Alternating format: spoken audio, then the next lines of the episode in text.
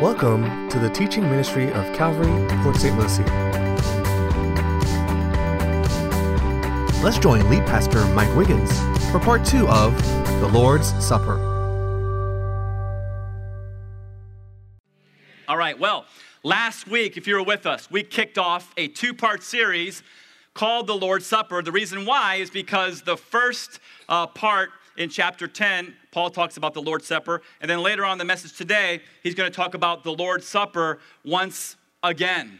And so we saw last week in chapter 10 that when we take the bread, which represents Christ's broken body, and when we take the cup, which represents his shed blood, and we consume those elements, that something special happens. What we learned from last week, chapter 10, verses 16 and 17, is that we learned that when we receive the bread, the element that represents Christ, we spiritually become one with Christ.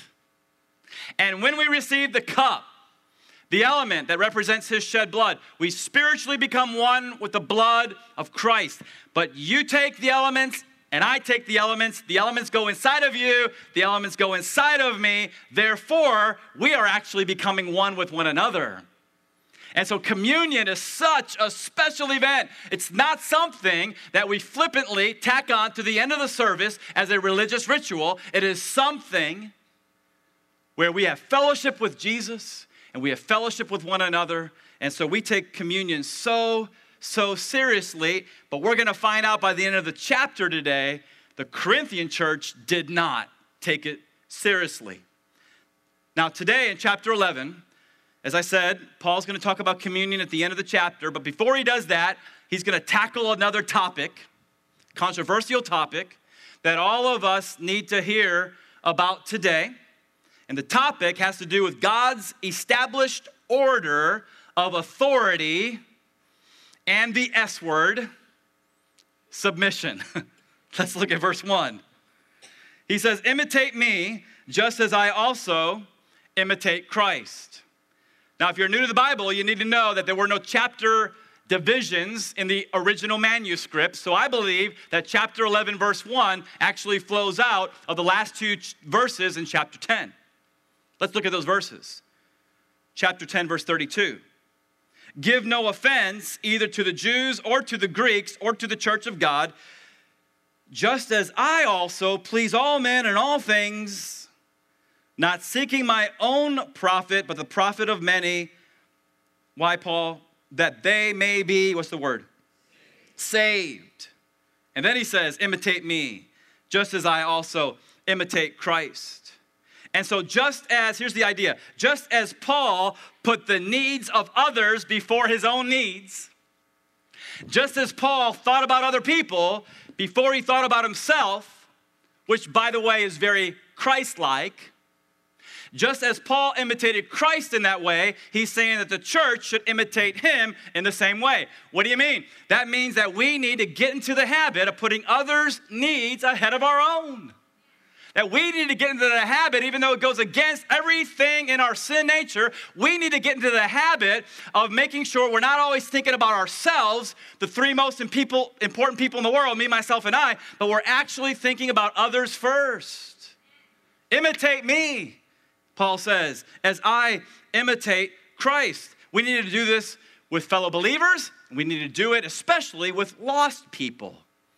What's the last word in verse in chapter 10. The word is that they may be what? Saved. And so there is a lost world, whether you like it or not. There is a lost world that is watching you. You claim you're a Christian, they're watching you. They're really watching you. They're listening to every word you have to say. They're watching how you deal with especially difficult situations. They're seeing how you handle very eth- um, things that have to do with eth- um, um, ethics and morality. Always, always, always watching. It's not just the pastor who lives in a glass house. I believe to a certain extent, all Christians live in a glass house. Therefore, because the lost world is watching, we need to make sure we're imitating Christ, right?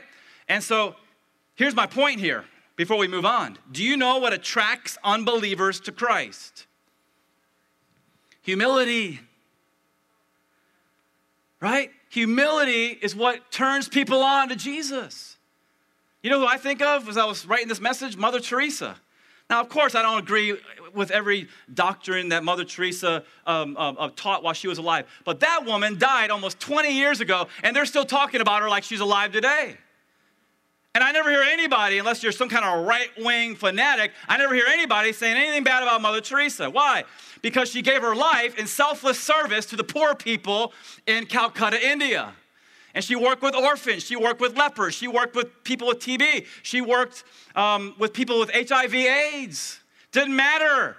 She agreed that all human life is equal, and she gave her life to represent the Lord in service to those people. And everybody says, Yay! You know why? Because humility attracts people to Christ. But you know what repels people from Christ? Pride. The guy who thinks the world revolves around him, the guy who always has to be right the guy who thinks of himself before he thinks of others, who puts his own needs instead of putting the needs of others first. And when the world sees that, they say, Thanks, but no thanks.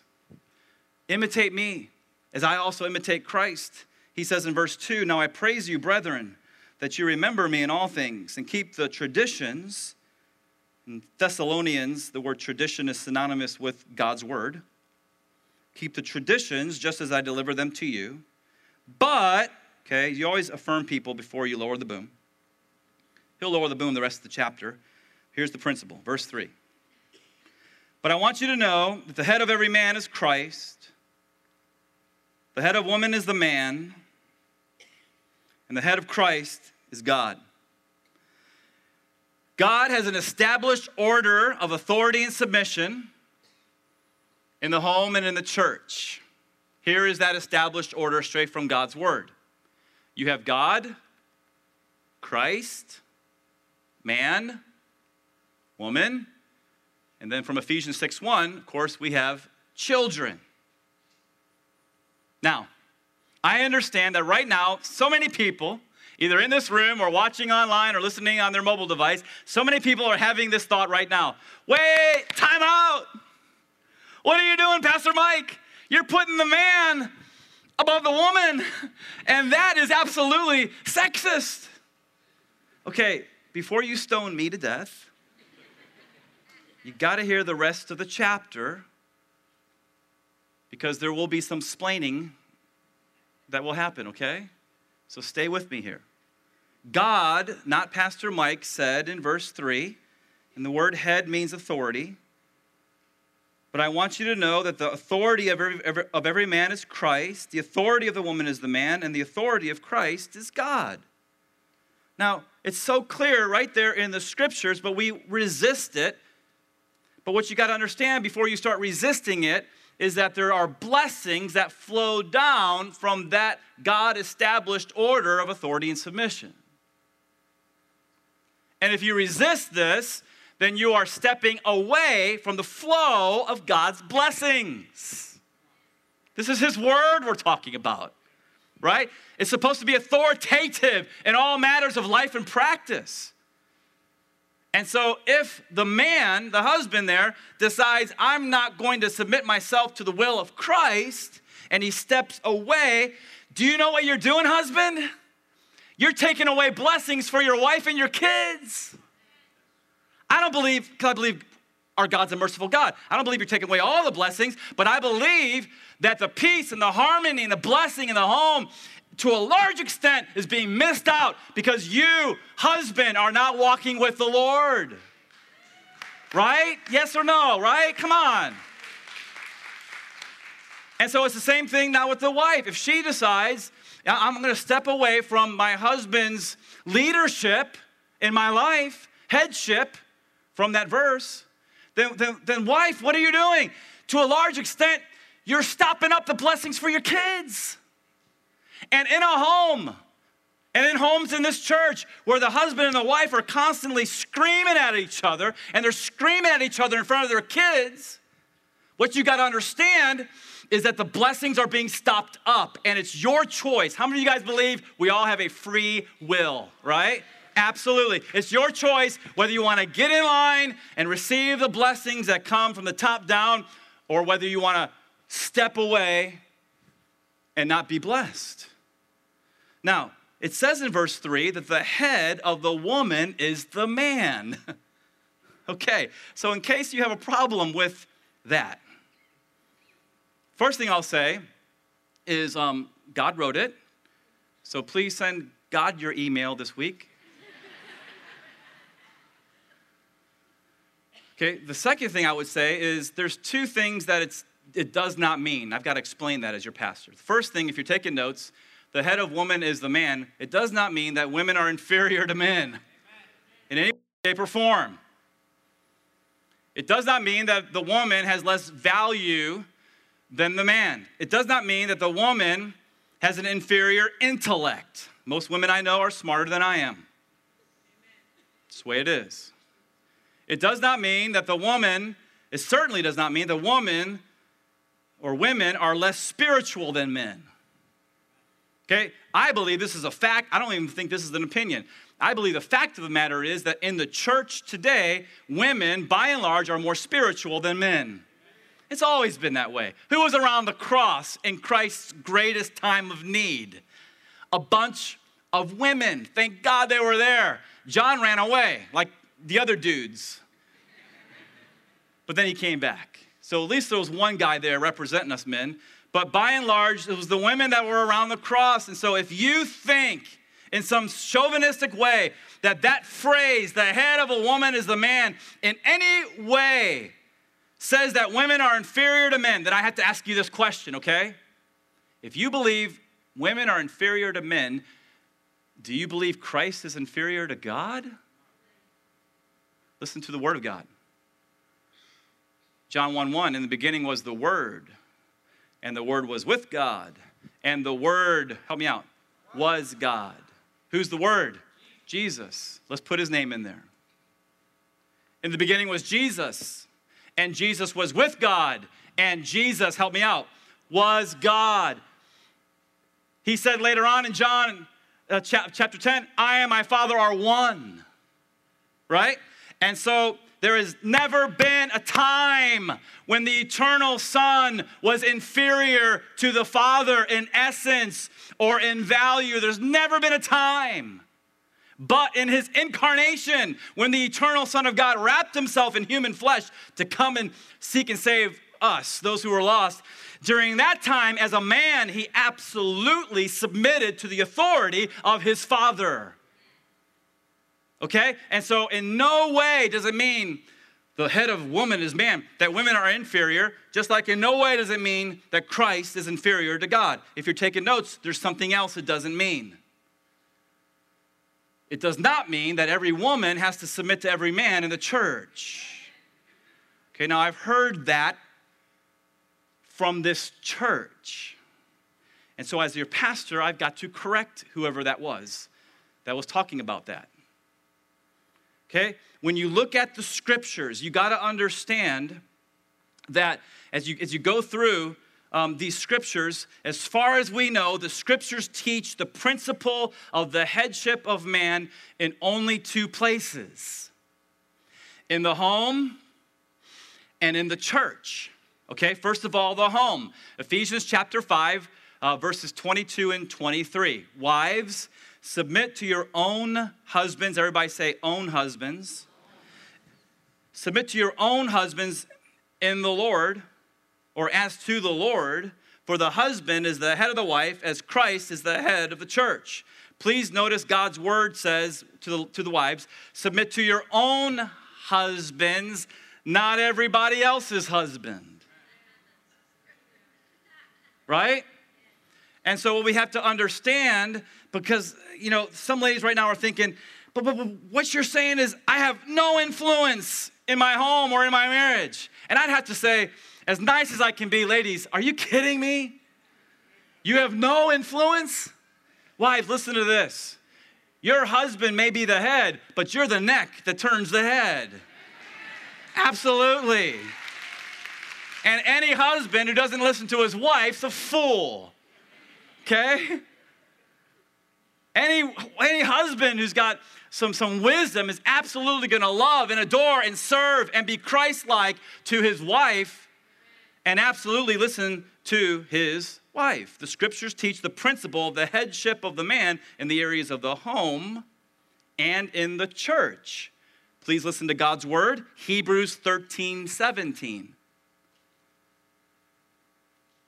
God's word says to women and men, by the way, in the church, quote, obey your leaders and submit to them, for they are keeping watch over your souls as those who will have to give an account.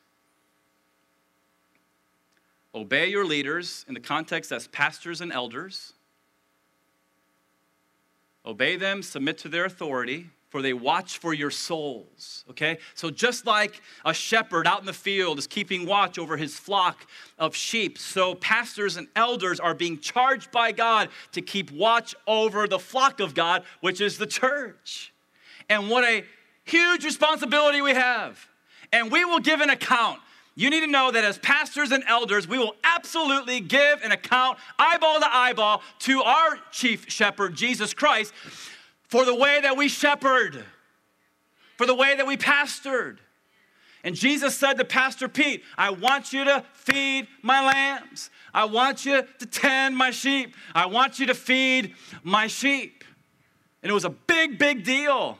And so we, I, will, be, will give an account to the Lord as to how I loved you and served you and fed you and tended to you. And all the pastors on staff will give the same account. And so, because we have that huge responsibility, God says, Obey your pastors and elders, submit to them. They watch for your souls. And any pastor who's not watching for the souls of his church is not a pastor, he's a hireling. And so the phrase, the head of woman is the man, does not mean that every woman has to submit to every man in the church.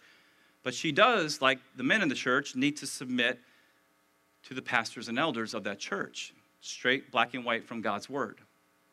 But let's regroup. Okay, if you're with me here, say amen here. Okay, listen, listen, listen, listen. Just like the Bible does not teach all women in the church must submit to all men in the church, so it also does not teach that all women in society must submit to all men in society in the areas of business, education, politics, and a hundred other areas, women have a green light to lead. Now, this is going to get controversial, and I, I thought about not including what I'm going to say right now and the video, the short video to follow. I thought about not including it in my message, and the Lord spoke very clearly to me to make sure I say what I'm going to say and make sure I show the video that I'm going to show.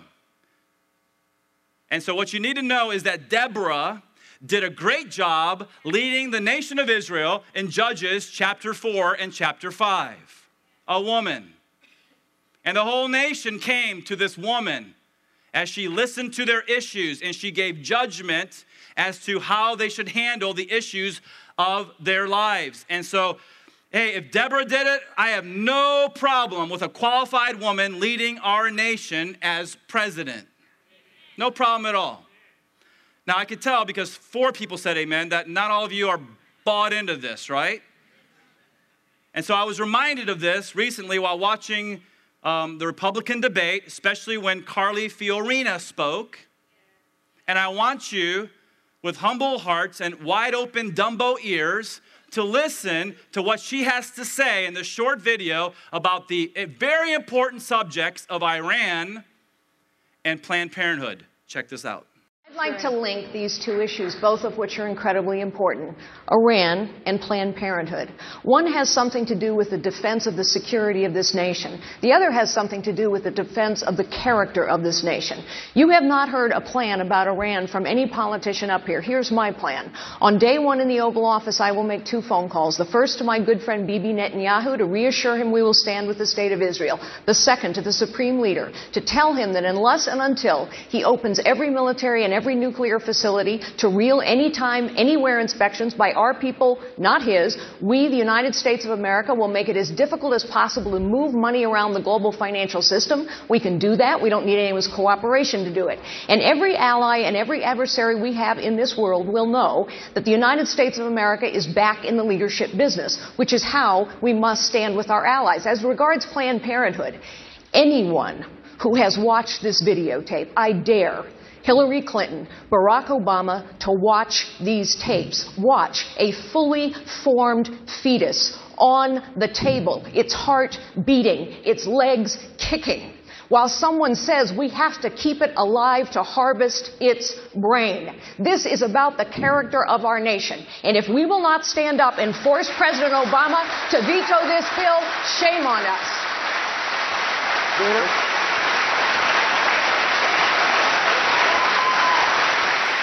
All right? Okay.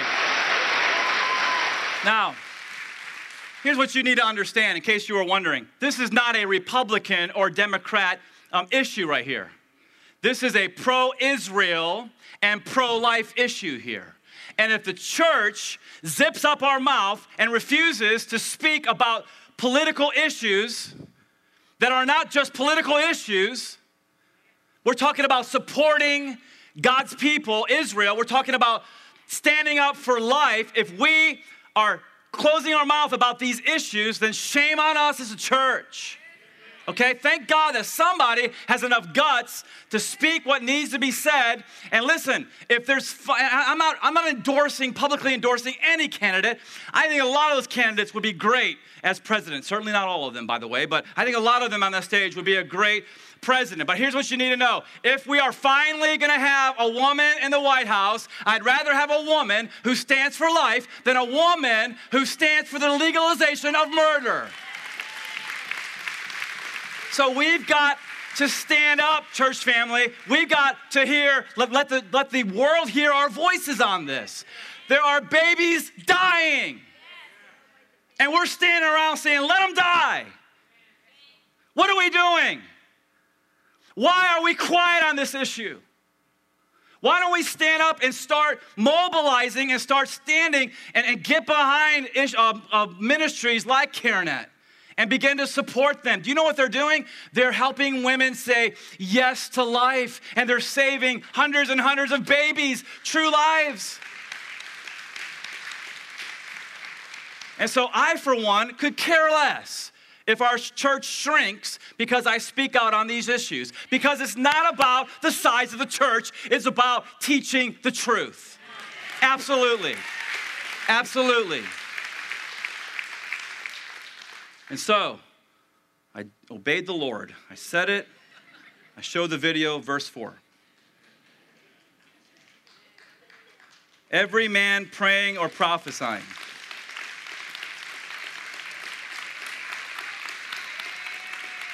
We got to say something. Because I'm not going to stand before the Lord and say, when He says, Why didn't you say something? How many millions died, Mike?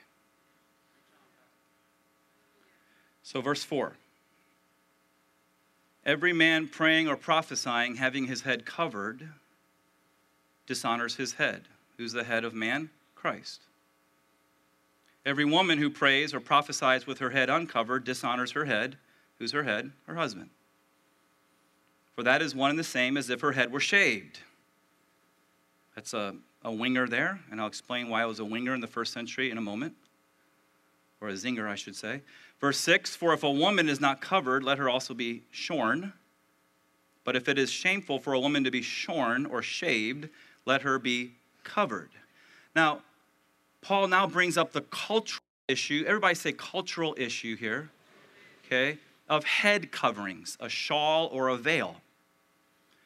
But you need to know that this is a cultural issue because it was in the first century in that church. It's not canon law for all churches of all times. I'm talking about specifically women wearing veils or shawls to church. I don't see anybody here doing that today. There's a reason it's not in our culture. John MacArthur said this if you're taking notes and you want some backup. Uh, the apostles not laying down an absolute law for women to wear veils or coverings in all cultures for all time but is declaring that the symbols of the divinely established male and female roles are to be genuinely honored in every culture. Okay, so in that culture, if a man came to church with his head covered in a head covering, a veil, or shawl, he dishonored Christ. If a woman came into the church in that culture and she was not wearing a veil or a shawl, she dishonored her husband. Why? Because in that culture, the veil the, the, the shawl was a symbol that that woman understood and was under God's order of authority and submission. In other words, when the woman in the first century came into the church of Corinth with a head covering or a veil, a shawl or a veil, what she was saying in her heart to the Lord is is Jesus just as you were submitted to the Father while you were on the earth. And just like my husband, who I love, is submitted to you, Jesus, so I am submitted to my husband. And that was the symbol that showed her submission to the Lord. But there was a problem, one of many in the church of Corinth. Women were coming to church without the head covering, without the veil. And their attitude was I'm not submitting to that joker sitting next to me in church. And I'm not submitting to the leaders of this church, the pastors and the elders. And you know what Paul has to say to those women in verse 6? He said, If a woman is not covered, let her also be shorn. It's shameful for a woman to be shorn or shaved. If it's, sh- if it's shameful, let her be covered. In other words, Paul was saying if that's your attitude, ladies, then you should go ahead and shave your head. Now, that's a zinger. We don't know why in this century. What you need to do is go back and read the history, and what you'll find out is that in ancient Greek culture, the only women who shaved their heads were prostitutes. So the Apostle Paul is saying to these women who are coming to church, saying, I don't want this head covering. I'm not submitting to any man. He's saying, then shave your head. In other words, you're just on the level of a prostitute. Thank God for a man of God, the Apostle Paul, who was willing to correct the church and let the chips fall. Now, the head covering was important in that culture. Today in the West, we don't have that same cultural practice, but what we do have in place is the teaching of God's word, and that is that God has a divinely a divine order of authority and submission. We already talked about what that is in the home and in the church. And in this church, we will absolutely do whatever we can to submit to God's order. Look at verse 7. He says, For a man indeed ought not to cover his head. He shouldn't put on a veil or a shawl, since he is the image and glory of God. But the woman is the glory of man. And so Paul says, the, the guy, he's the image and glory of God. And I know some people will say, well, wait a minute. Weren't the, wasn't the man and the woman created in the image of God? And I say, yeah but in a unique way, the man is, is the image and glory of God. Listen, when he takes up his responsibility as a godly leader. Guys, listen to this. Every man in this room, you got to sit up and you got to listen to this here. God has called you to lead. And you are to be a godly servant leader. And when you love your wife, and when you lead your wife, and when you serve your wife, you are displaying the glory and the image of God who loves, serves his people. Okay, and so in that way, the man absolutely is displaying the image and the glory of God. And the wife, when she comes along her partner, her husband, and helps him, she's the glory of the man. And so I thank God in my own personal life for 26 and a half years, I can say that consistently my wife Stacy has been my glory. She's the most amazing wife that any guy could ever have. She's always supported me in, in, ministry. She's always come alongside of me. She's always encouraging me. She's always um, listen, giving me advice that I absolutely listen to. She's always there. And I thank God for that because I could never be the pastor of that church because, because behind every good man is a great woman, okay? And so, in that way, the woman is the glory of the man. And so look at verse 8 now. For the man, okay, so why is the man the head of the woman? He's given the reasons. 8. For man is not from woman, but woman from man, right? He's referring to the order of creation. First, God made Adam. And yes, we in this church believe God made a person named Adam.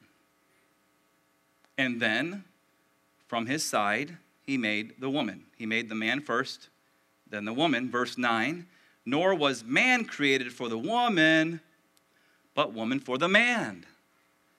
Okay, and so you guys remember, he makes Adam, he has Adam name all these animals, and you know, Adam is just like getting depressed. I have no fellowship with these animals. I have no, they're not talking back to me, you know? And so God said, It is not good that the man should be alone. I will make a helper suitable for him. Causes Adam to fall asleep, takes his rib or part of his side, wherever you want to say, and he forms the woman. He brings the woman to the man as a helper suitable for the man. What did not happen? God did not create Eve first, cause Eve to fall asleep, take a rib from Eve's side, form Adam, bring Adam to Eve, and say, You're there to help her. No, the man was not created for the woman, the woman was for the man. Straight black and white from God's word. Now, that doesn't mean that the man needs to be, you know, have some attitude like, woman, you're gonna serve me. No, because that's, you're supposed to love, love your wife as Christ loves the church. How did Christ love the church? He serves the church. So both the husband and the wife are servants, but the, the guy leads.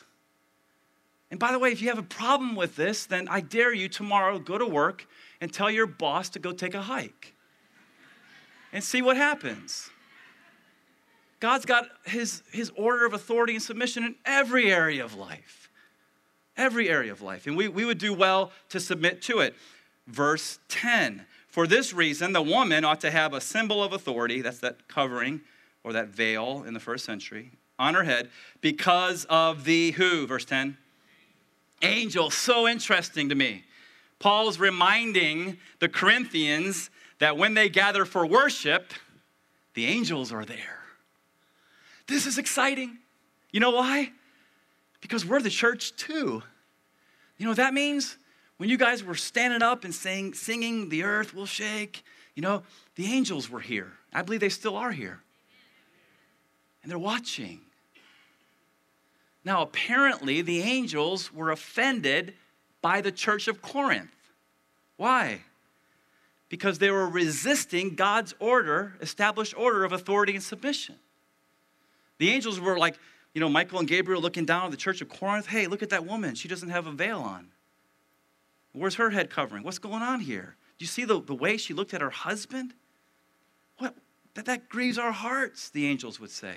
And look at that guy. He's not submitted to Christ. He's not submitted at all. He's just doing the religious thing. What's going on in this church? Nothing but rebellion against God's order of authority and submission. Now, why would the angels be, have you ever thought about this? Why would the angels be offended by that? Here's why they experienced what happens when somebody gets out of line and rebels against God's order. His name was Lucifer, and they were there.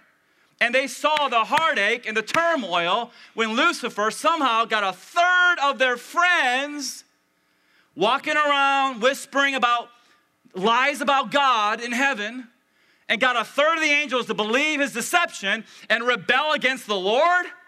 And they all got kicked out. And these holy angels that are submitted to their head God knows the, the trauma of when that happens. And they're, they're thinking, as they look down at the, the, the, the lack of submission in the church of Corinth, hey, we don't want that keep happening in the church what we saw happen in heaven. You guys need to get your act together. And so the angels are watching, and they're absolutely, believe me, submitted to their head, and that's the Lord. Look at verse 11. Nevertheless, neither is man independent of the woman, nor woman independent of the man in the Lord. For as woman came from the man, here we go, even so man comes through the woman. But all things are from God. The idea here is that even though the man is the head of the woman, that doesn't mean that the man is independent of the woman. How many of you guys understand that we really need the women in our lives? How many of you guys understand I mean, who carried you? Who carried you for 40 weeks in her womb? Who nursed you when you were a helpless baby? Who fed you throughout your childhood? Who wiped your tears when your big brother hit you? Who read to you every night before you went to bed? Right? Your mother, a woman and so every man should get on his knees and thank God for the woman who took care of him in his childhood. And every man should get down on his knees and thank God for the woman who's taking care of him in his adulthood. And guys, if you're thankful for those women, let them know right now how thankful you are. That's weak. Let them know how thankful you are for the women in your life. Now, I know some of you are clapping because you want lunch today. But it's so true. Hey, you may be the head, but that doesn't mean you don't need her. Look at verse 13. Got to keep flying here. We're going to make it through the chapter. Judge among yourselves. Is it proper for a woman to pray to God with her head uncovered? Hey, does not even nature itself teach you that if a man has long hair, it's a dishonor to him? So Paul's making a point. As he's making his point, he brings up the length of hair. And so, as he brings up this point, you need to understand that in both the ancient Greek and Jewish cultures, men had shorter hair than women. In fact, when you look throughout history, not all cultures, but most cultures, it's the same thing.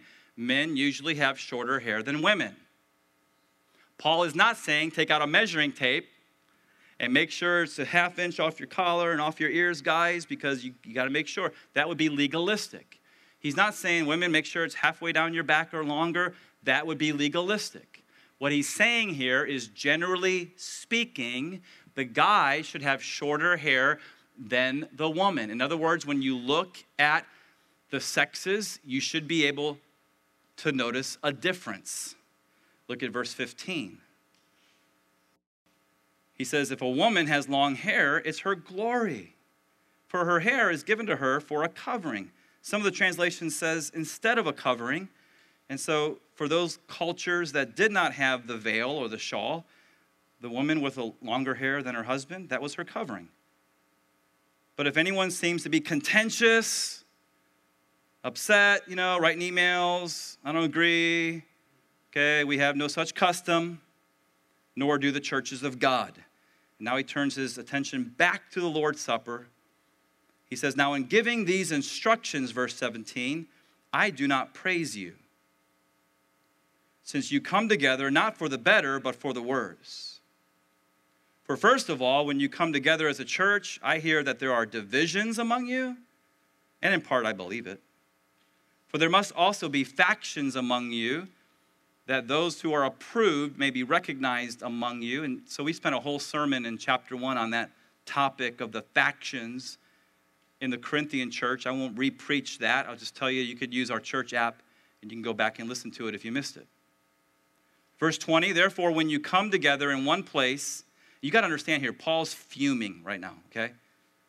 When you come together in one place, it is not to eat the Lord's Supper. He says, For in eating, one takes his own supper ahead of the others, one is hungry, and the end of verse 21, another is what? Drunk. What? What? Do you not have houses to eat and drink in, or do you despise the church of God and shame those who have nothing? What shall I say to you? Shall I praise you in this? I do not praise you. And so in the early church, they had these things called agape feasts, basically big potluck dinners. And so the church family would get together, everybody would bring some food, some drinks if you could afford it, and you would have this big potluck. And at the end of the potluck, the pastor would, or the elder would stand up and take the bread and take the cup, and the church would have communion together. So, what was supposed to be a time of food, fun, fellowship with the Lord, and a time of reverencing God's table, communion table, you know what it turned out to be in Corinth? It didn't look like the Lord's Supper, it looked like a pagan party, a drinking party. And Paul says, What? What's going on here? Well, here's what, what was going on. Some of the wealthier members of the church, they were bringing enough food for themselves. They weren't sharing it with the poorer members of the church. The poorer members were going home hungry. Other people apparently were going to the front of the line. They're piling up their plate so high that the stuff's falling, the food's falling off. So by the time the guy at the end gets, you know, to the to, to the table, there's like a couple peas sitting there. There's peas all over the ground because that guy's got a whole plate full, overflowing. And not only that, but they were chugging wine like it was water. So by the time it was time to have communion, half the church was drunk. Paul says, What is going on? Again, I believe Paul would be the type of person, I don't care about numbers, I don't care about how big the church is. I'm going to correct you on this. Your Lord's Supper feast has now looks like a pagan party that we talked about last week, and it's got to stop. And so now what does he do? He reminds them of how we're supposed to approach the communion table with reverence. He says in verse 23, I received from the Lord that which I also delivered to you. That the Lord Jesus, on the same night in which he was betrayed, he took the bread. When he had given thanks, he broke it and he said, Take and eat. This is my body, which is broken for you. Do this in remembrance of me. In the same manner, he took the cup after supper. He said, This cup is the new covenant in my blood. This do as often as you drink it in remembrance of me. For as often as you eat this bread and you drink this cup, you're proclaiming, church, the Lord's death until he comes. He says to the Corinthians, Don't you understand? As I said earlier, when you take the bread, that's a symbol of Christ. And that bread's going inside of you. You're having spiritual fellowship with Christ. When you take the cup, that represents his blood of the new covenant, a new agreement from God. I will remember your sins no more. You're taking that inside of you, you're having spiritual fellowship with Christ and with one another. What are you doing with gluttony, selfishness, and drunkenness in the church? And so, because the Corinthians were not being reverent to the communion table and to the Lord, judgment came to the Corinthians. Look at verse 27. He says, Therefore, whoever eats this bread and drinks this cup of the Lord in an unworthy manner will be guilty of the blood and the body of the Lord. So, what do we have to do? Verse 28 Let a man examine himself. It's called repentance, humility before God, brokenness, confession of sin before you approach communion. So let him eat the bread and drink the cup. For he who eats and drinks in an unworthy manner eats and drinks judgment to himself. He's not discerning the Lord's body.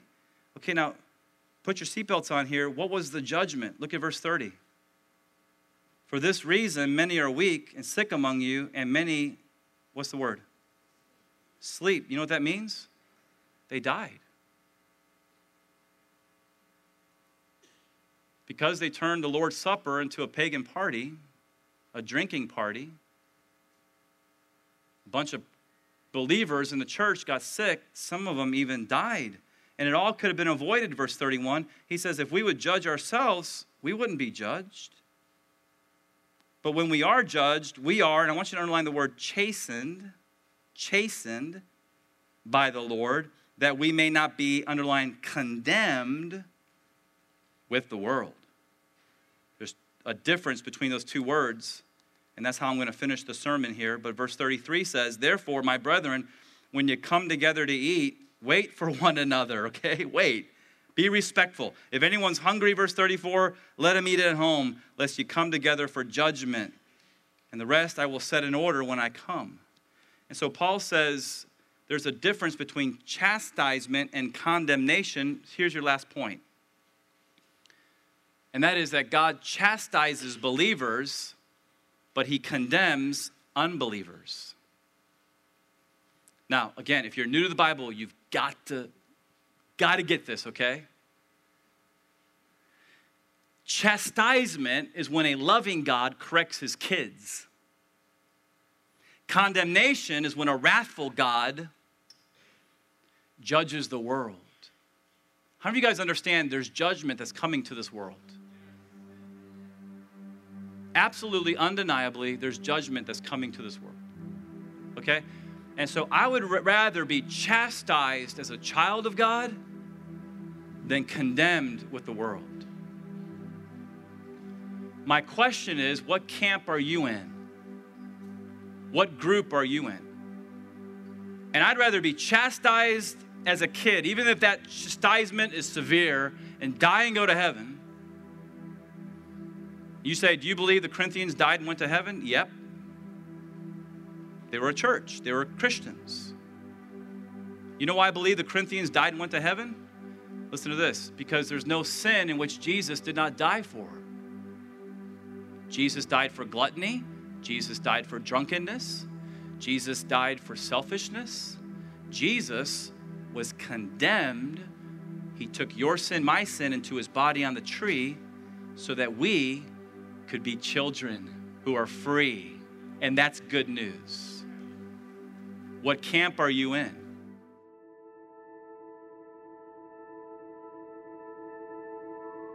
One of the greatest gifts God can give His children is the assurance of their salvation.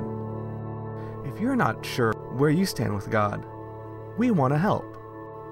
Visit our website at www.calvarypsl.com and click on Knowing Christ.